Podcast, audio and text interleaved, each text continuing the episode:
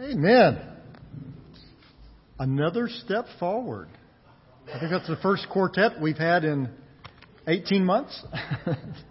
that's exciting. Thank you for sharing with us this morning, and what a beautiful word.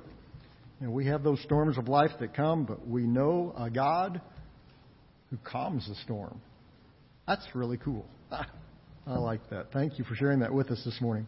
We're continuing to look at the story of Cain and Abel, a very unfortunate uh, account of two brothers that get into a squabble, but there are some very important spiritual truths that are within this account in Genesis. As always, the, the, historical accounts in the Bible are not there just to tell us the history. They do. They share with us exactly what happened, but they're there also to teach us some very important truths that we need for our lives. And we've been uh, started last week looking at this account of Cain and Abel, and we'll continue this morning. It's in Genesis chapter 4. We're going to be focusing on the sixth and the seventh verse uh, there in the fourth chapter of Genesis. I watched a fire training video one time. I'm not sure why I was watching a fire training video. I, I assume it was for uh, some church thing, or maybe it was a school thing, or I don't remember exactly what it was. But I do remember one of the instructions that they shared. This is actually very important for you to know. So here's your safety tip for the week. if, you, if you're ever involved in a fire, if you, your smoke alarm goes off, or you smell smoke, or you, think there's a fire, uh, you, you obviously want to get out uh, of whatever structure you're in uh, if there's a fire. But there's an important things you need to remember when you do that. I, I remember one of the things that they, they said is that when you come to a closed door, before you open the door, to feel the door with the back of your hand. And if that feels hot, then that means there's fire on the other side, and opening that door would allow the fire to come in where you are, which is obviously not what you want to do. And so if that door feels hot, you need to go out of that particular room another way. That, that's, that's important. I, I would think that would be good advice and actually can save lives. So I'm a lifesaver today. That feels good. But I've also used that particular technique in, in a less than life threatening situation. Sometimes when we go uh, visit my family in Texas and then we, we, we, come back, sometimes there's a pretty significant temperature change between when we leave uh, Texas in December and it's 80 and we get up here and it, the temperature may be a little bit uh, colder. And so I've learned before getting out of the car to feel the window with the back of my hand. And it may look sunshiny, but it may not be quite as warm as it was uh, when we left. So that reminds me, oh, you know, ah, I should have brought my bigger coat and my gloves. Uh, but that's important to know when you're about to exit out of a door what's on the other side. Cain faced that kind of door in his life. Now, it wasn't a physical door, but it actually was much more serious than just the difference between hot and cold weather, and even more serious than a life threatening fire. God warns him that sin is crouching at the door. We find the warning here in beginning in verse 6. The Lord said to Cain, Why are you angry? Why is your face downcast? If you do what is right, will you not be accepted? If you do not do what is right, sin is crouching at your door. It desires to have you, but you must master it. This morning we're going to learn something that, that all of us need. We all deal with anger in our life. It's, it's a common human emotion that all of us have from time to time. We need to know how to face it in a biblical way. And here the Bible teaches us that when we deal with anger, don't forget to check the door. The first step in dealing with anger is actually pretty simple. Stop and think about it. Now you remember the story up to this point. Last week we began this account of the two sons of Adam and Eve, Cain and Abel. Abel was a shepherd, Cain was a farmer, both excellent professions. And it came time to bring an offering to the Lord, and Abel brought the very best of his flock, while Cain just brought what he had left over from his harvest. According to verse 5 and 6, the Lord looked with favor on Abel's offering, but not on Cain's offering. We discovered as we looked at verses uh, 4 and 5 that it had nothing to do with the offering itself. The gift was not the question, it was the giver that was the issue. While Cain was just fulfilling a, an obligation, Abel actually came to worship God, and it made all the difference. Well, Cain gets upset that the Lord has not received his offering in the way that he thought he should. And so the Lord confronts him about it with these words that we just read in verse 6. Why are you angry and why is your face downcast? Now, obviously, God knew why Cain was upset. He was pouting because God had accepted Abel's offering, but not his. God didn't ask him why he was angry because he didn't know. He asked Cain why he was angry because Cain needed to stop and think about why is this situation making me upset? What am I really angry about? I've spoken to a lot of angry people through the years. Family members that got angry, friends who got angry, neighbors who got angry, people in the line at Walmart who got angry. People are just angry everywhere. I, I used to just think I, I attracted angry people, but that's not the case. It's just there's a lot of angry people around. Funny thing, most of them don't really know what it is they're angry about.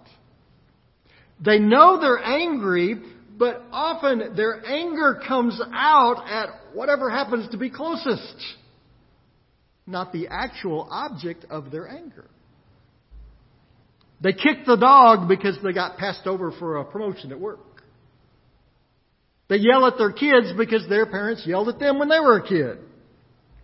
They chew out the customer service rep on the phone for a product that was broken by somebody that packaged it in a factory in a whole other state from where this customer service rep actually lives. Cain's anger was that way. He was mad at his brother. He gets mad at God. But actually, Cain was the one who was at fault. Abel didn't make him bring a crummy sacrifice.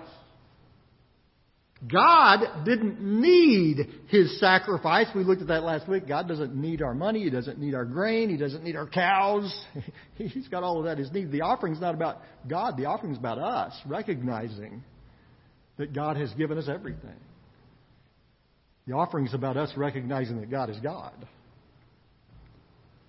So it wasn't Abel's fault. It wasn't God's fault. And those were the two people that Cain was angry with in this particular situation. The reality was the only person Cain hurt because of his sacrifice was himself. At least the only person that got hurt so far. And that's why God warns them. Stop a minute, Cain. Let's just stop a minute. Why are you mad? Why are you angry? Why is your face downcast? Stop! And let's think about this a minute. We all get angry. Even people who don't act angry get angry. They've just learned how to deal with it in a better way. The first step is to realize that whoever it is that you're about to take out your anger on them, if you stop and think about it, nine times out of ten, they're not really the one that has caused whatever it is that you're angry about. There is a reason why your mother told you to stop and count to ten when you're angry.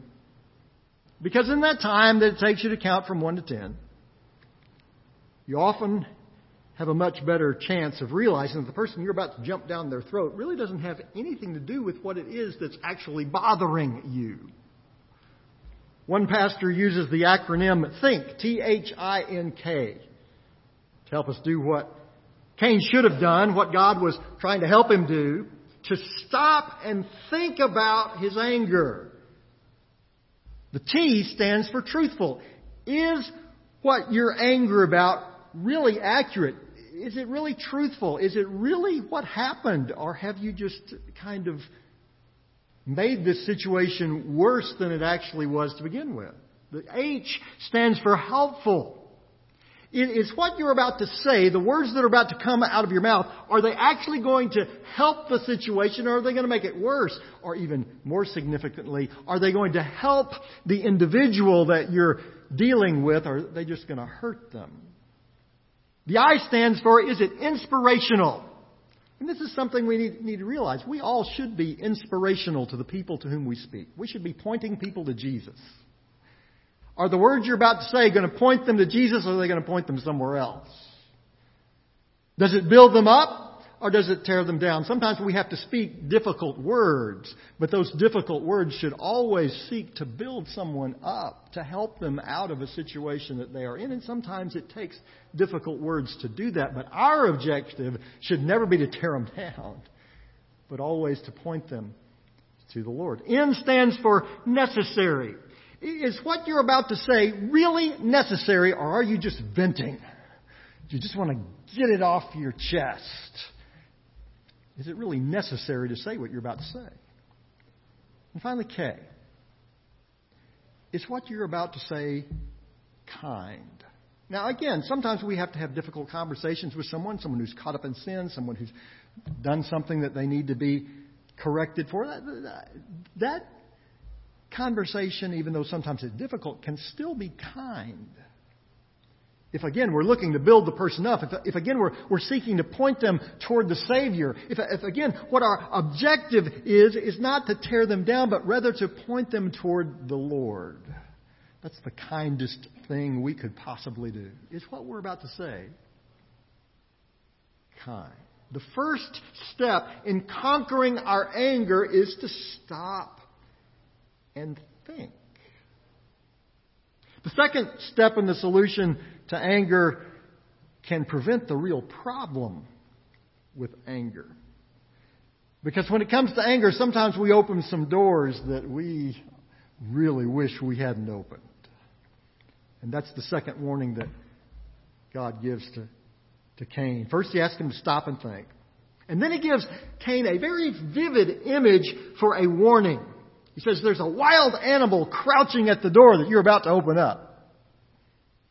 Verse 7, he says, If you do what is right, will you not be accepted? But if you do not do what is right, sin is crouching at your door. It desires to have you, but you must master it. God here gives a simple solution. He says, Cain, you need to stop and think about this, and then do what's right. Truth is, it's what Cain should have done in the first place. Before he ever gathered up his leftover grain for the sacrifice, he should have stopped and asked himself, why am I, why, why am I doing this sacrifice? What is this really about? Am I just trying to impress the family? Am I trying to make myself look good? Or is this really about something far more significant? Am I really seeking to worship God? If he had stopped to think about that, he would have realized that his offering should have been an expression of his gratefulness to God. An expression of worship to God, to the God who had provided the harvest that he now had to share. His offering was a way to express his love for the Lord, who loved him. Now, if he'd have thought about that, if he'd have just stopped for a minute instead of being angry about having this obligation to go do this worship thing, he wouldn't have wimped out by bringing just his leftovers. He would have done what was right. He would have actually come to worship God instead of just trying to improve his social position amongst the four people that existed at that particular time in the world. Had Cain done that, God would have accepted his offering just as he had accepted his brother's. None of the horrible things that happen next would have ever had a chance to happen if Cain hadn't opened the door.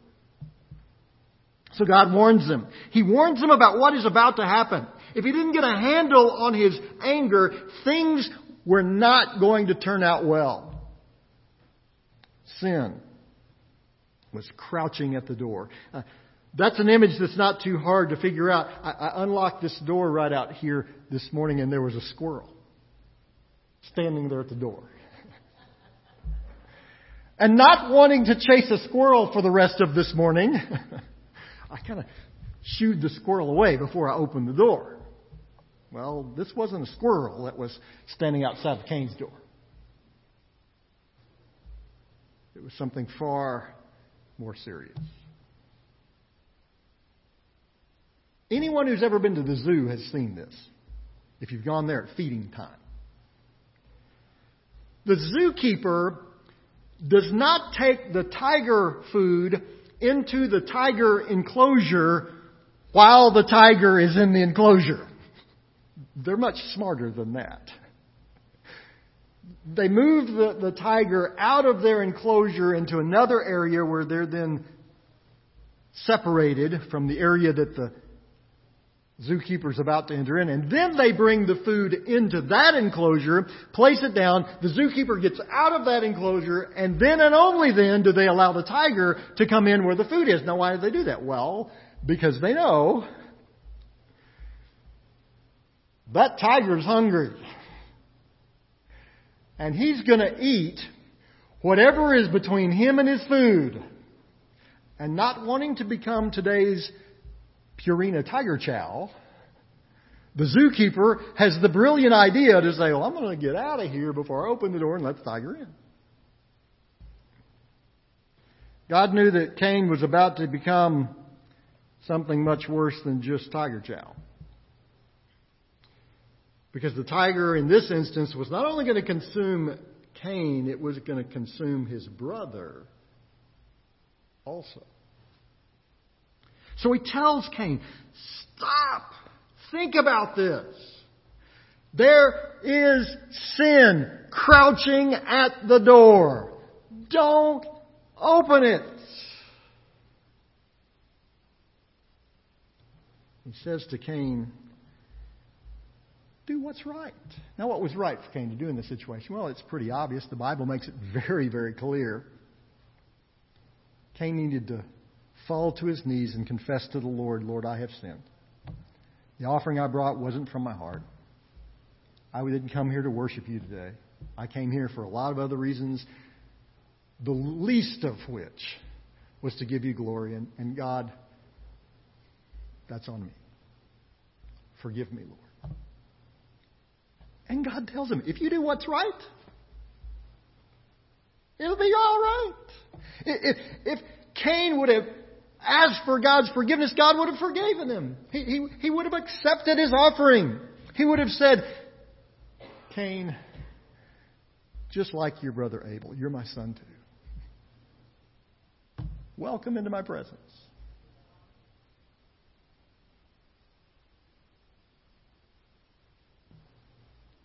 And God tells him something else. That in, in that confession, in doing what was right, Cain would master his anger. Now, that's a pretty incredible thing. Most of us, when we get angry, it begins to consume us, and we, we just, you know, we feel it starting to bubble up and bubble up and bubble up, and then all of a sudden it explodes, and, and we, we find ourselves just out of control. And, and we can even be thinking, why am I doing this? Why am I saying these words? Why am I taking these actions? This doesn't make any sense at all. And yet we are fully involved because we've opened the door. And a much better time to recognize that is before we've ever opened the door at all. To simply come to the Lord and confess, Lord, you know, boy, I've got some stuff that I just need to let go of. I've got some stuff that I've been thinking about and it doesn't need to be there anymore, Lord. And I don't want it there anymore. God, forgive me. Why does the Bible tell us to confess our sin to God? I mean, God already knows. It's not like when we committed that sin that God wasn't looking and just didn't see it. And so we've got to go tell him, oh, oh, oh, God, I got to inform you of something that maybe you don't know about. No, he already knows. In fact, he already knew before we did it. Jesus knew.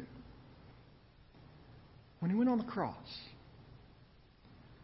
when his hands were being nailed, he knew. He knew every single sin that I would commit, that you would commit. He knew them all, and he paid for them all through his shed blood. So why would God want us to tell him something that he already knows?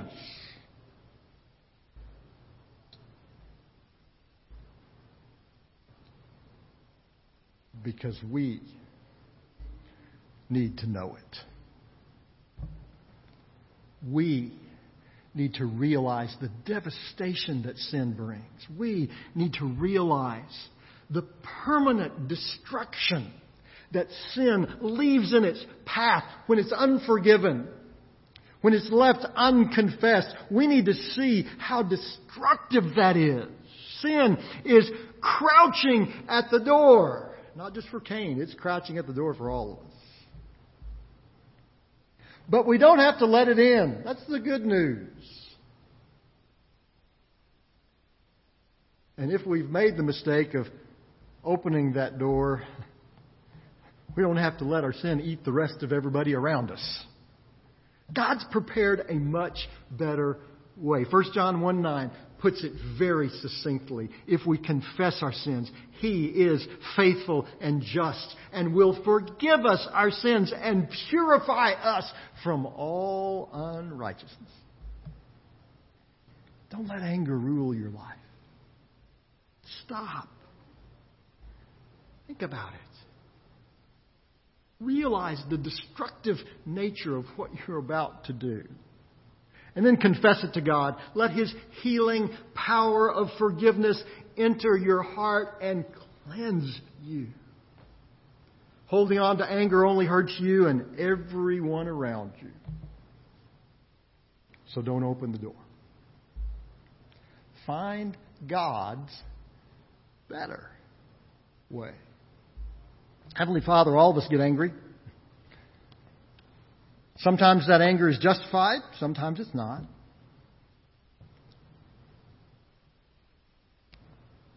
But Lord, we must never let anger control us.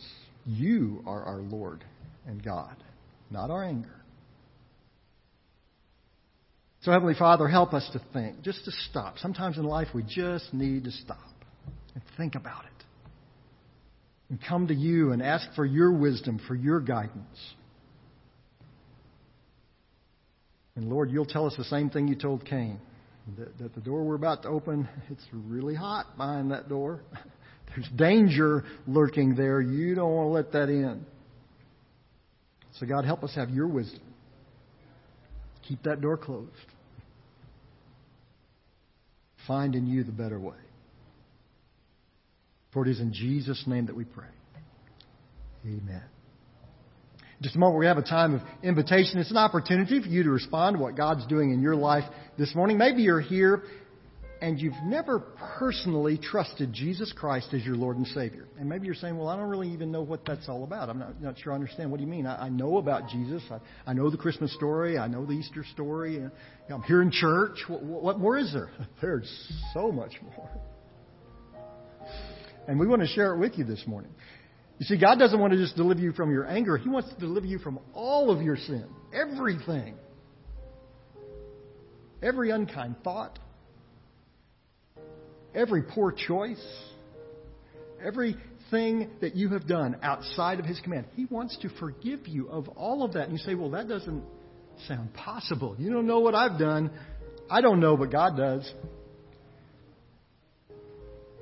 And he offers this incredible opportunity for you. It, it's, just, it's incredible because it, we can't imagine that it's true, but the Bible says it is. It says if simply by faith we come to Christ, recognizing that he truly is Lord of all, that he truly did die on the cross for our sin, and then three days later he rose again, that he really is alive right now